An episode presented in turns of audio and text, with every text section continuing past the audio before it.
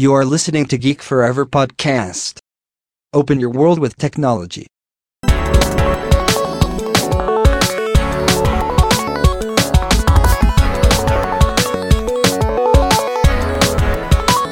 This is Geek Story.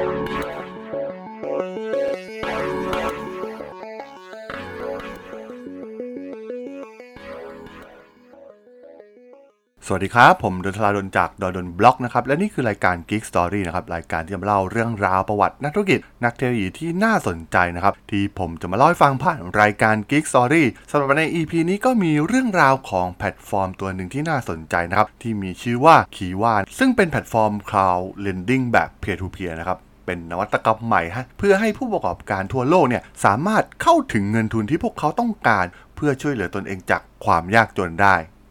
โดยคิดว่านั้นเกิดจากแนวคิดของพีมาลชานะครับหนึ่งในสมาชิกของ PayPal Mafia ซึ่งต้องบอกว่าเป็นอีกหนึ่งคนครับที่มีบทบาทสำคัญทางด้านธุรกิจของ PayPal ในยุคก่อตั้ง ด้วยดีกรีที่ไม่ธรรมดาที่เรียนปริญญาตรีด้านเศรษฐศาสตร์จาก Stanford University แล้วก็ได้รับตำแหน่งสำคัญของผลิตภัณฑ์หลักของ PayPal ในฐานะ Product Manager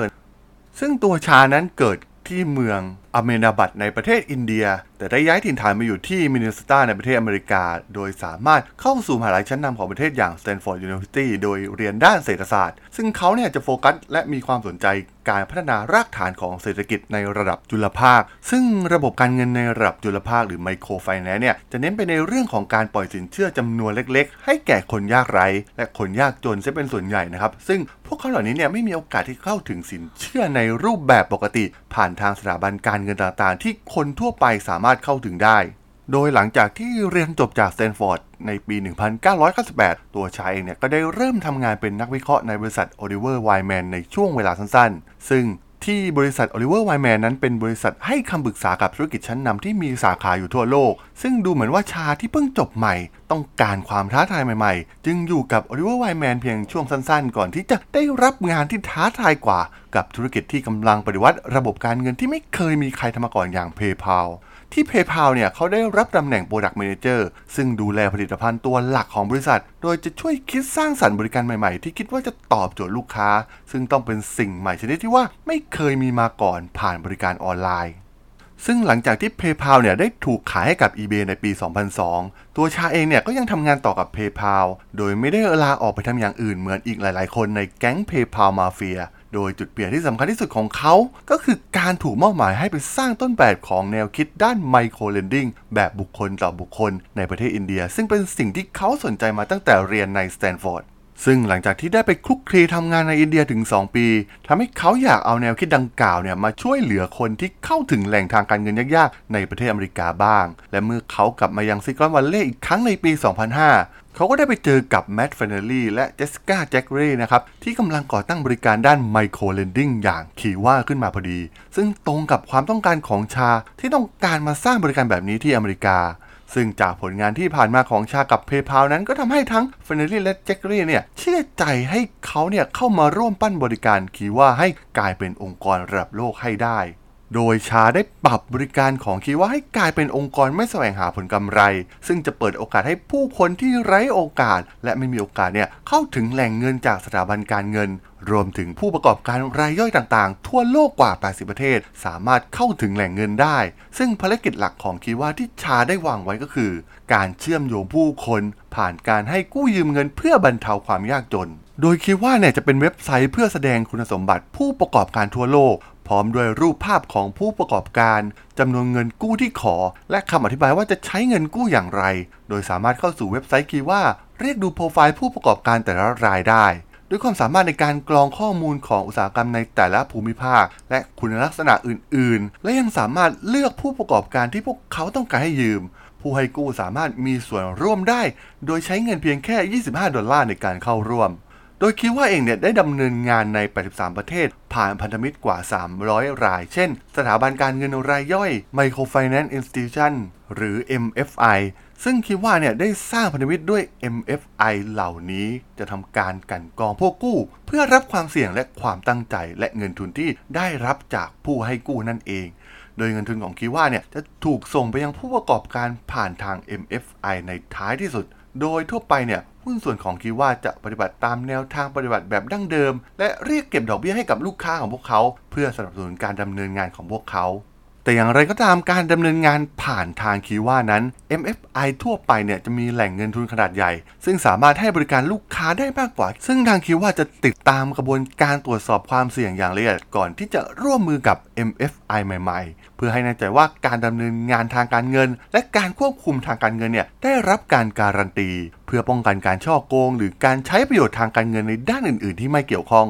ซึ่งจะแตกต่างจากเว็บไซต์ระดมทุนอื่นๆ เช่น Kickstarter หรือ GoFundMe โดยแง่มุมที่แตกต่างของคิดว่า มันคือแพลตฟอร์มของการให้ยืม ไม่ใช่แพลตฟอร์มของการลงทุนทางการเงิน ดังนั้นผู้ให้กู้สามารถคาดหวังว่าไม่เพียงช่วยคนที่ต้องการเงินทุนเท่านั้น แต่ยังสามารถรับเงินปันผลคืนได้ โดยได้รับการพิสูจน์มาแล้วเนื่องจาก Kiva เนี่ยมีอัตราการชำระหนี้สูงถึง 98.5%จากสินเชื่อทั้งหมด ซึ่งนอกจากนี้เนี่ยความเสี่ยงด้านสินเชื่อที่จำกัด Kiva ยังได้เสนอแพลตฟอร์มที่น่าเชื่อถือ Kiva ไม่เรียกเก็บค่าธรรมเนียมในการบริจาคเงินกู้ และไม่ใช้เงินยืมใด ๆ เพื่อสนับสนุนการดำเนินงานของตนเอง ซึ่งแทนที่จะได้รับเงินทุนจากภายนอก จากการบริจาคเหมือนบริการ crowdfunding อื่นๆ นอกจากนี้เนี่ยกระบวนการตรวจสอบอย่างละเอียดของคิว่าในการจัดการความเสี่ยงนั้น ได้รับการสนับสนุนโดยคิว่าเฟลโลซึ่งเป็นอาสาสมัครที่ใช้เวลาประมาณ 10 สัปดาห์ในการทำงานกับพันธมิตรทางการเงินรายย่อยของคีว่าเพื่อช่วยระบุถึงพฤติกรรมการช่อโกงที่อาจเกิดขึ้นได้ Kiva ยังช่วยสนับสนุนผู้ประกอบการรุ่นใหม่ และธุรกิจขนาดเล็กทั่วโลก รูปแบบ peer-to-peer ช่วยให้ผู้ให้ กู้สามารถค้นหาผู้ประกอบการที่ต้องการสนับสนุน และติดต่อกับบุคคลเหล่านั้นได้แบบทันที ในปี 2011 Kiva ได้ใช้โมเดล Kiva Zip ซึ่งเป็นนวัตกรรมเพิ่มเติมบนแพลตฟอร์มที่มีผู้คนใช้งานจำนวนมากผ่านทาง Kiva Zip ซึ่ง Kiva เนี่ยหวังว่าจะให้บริการสินเชื่อดอกเบี้ย 0%แก่ธุรกิจขนาดเล็กเทียบกับรูปแบบการคิดดอกเบี้ยแบบดั้งเดิมที่เรียบเก็บโดย MFI โดยใช้เครือข่ายส่วนบุคคลของผู้ประกอบการ เพื่อวัดความน่าเชื่อถือ และขอให้พวกเขาเนี่ยรับรองผู้ประกอบการที่ต้องการกู้เงิน หลังจากที่ถึงเกณฑ์การระดมทุนที่กำหนด ที่จะได้รับจากผู้ที่ได้รับการรับรอง ซึ่งแคมเปญสินเชื่อของผู้ประกอบการที่ได้รับนั้น จะกลายเป็นโปรไฟล์แบบสาธารณะสำหรับให้ผู้อื่นในแพลตฟอร์มที่จะมีส่วนร่วมในการสนับสนุนสินเชื่อต่อ โดยเริ่มต้นที่ 25 ดอลลาร์เพียงเท่านั้น นอกจากนี้ Kiva Zip ยังมีข้อเสนอเพิ่มเติมของความสามารถในการสนทนาโดยตรงกับผู้ยืมเมื่อผู้ให้กู้เนี่ยสนับสนุนเงินกู้ของพวกเขา ซึ่งเมื่อเทียบกับรูปแบบ Kiva ดั้งเดิม ที่ผู้ให้กู้เนี่ยไม่มีการสื่อสารกับผู้ยืมเป็นหลัก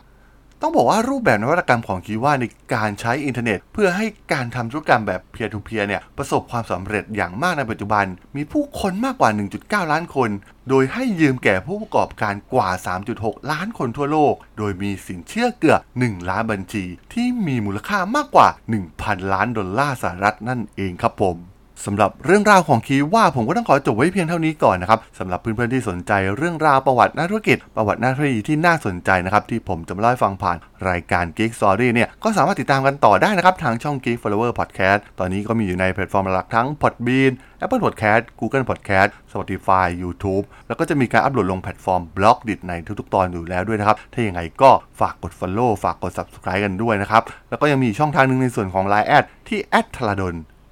t h A R A D H O L สามารถ add เข้ามาพูดคุยกันได้นะครับ ผมก็จะส่งสาระดีๆ พอดแคสต์ดีๆ ให้ท่านเป็นประจำอยู่แล้วด้วยนะครับ ถ้าอย่างไรก็ฝากติดตามทางช่องทางต่างๆ กันด้วยนะครับสำหรับใน EP นี้เนี่ยผมก็ต้องขอลากันไปก่อนนะครับ เจอกันใหม่ใน EP หน้านะครับผม สวัสดีครับ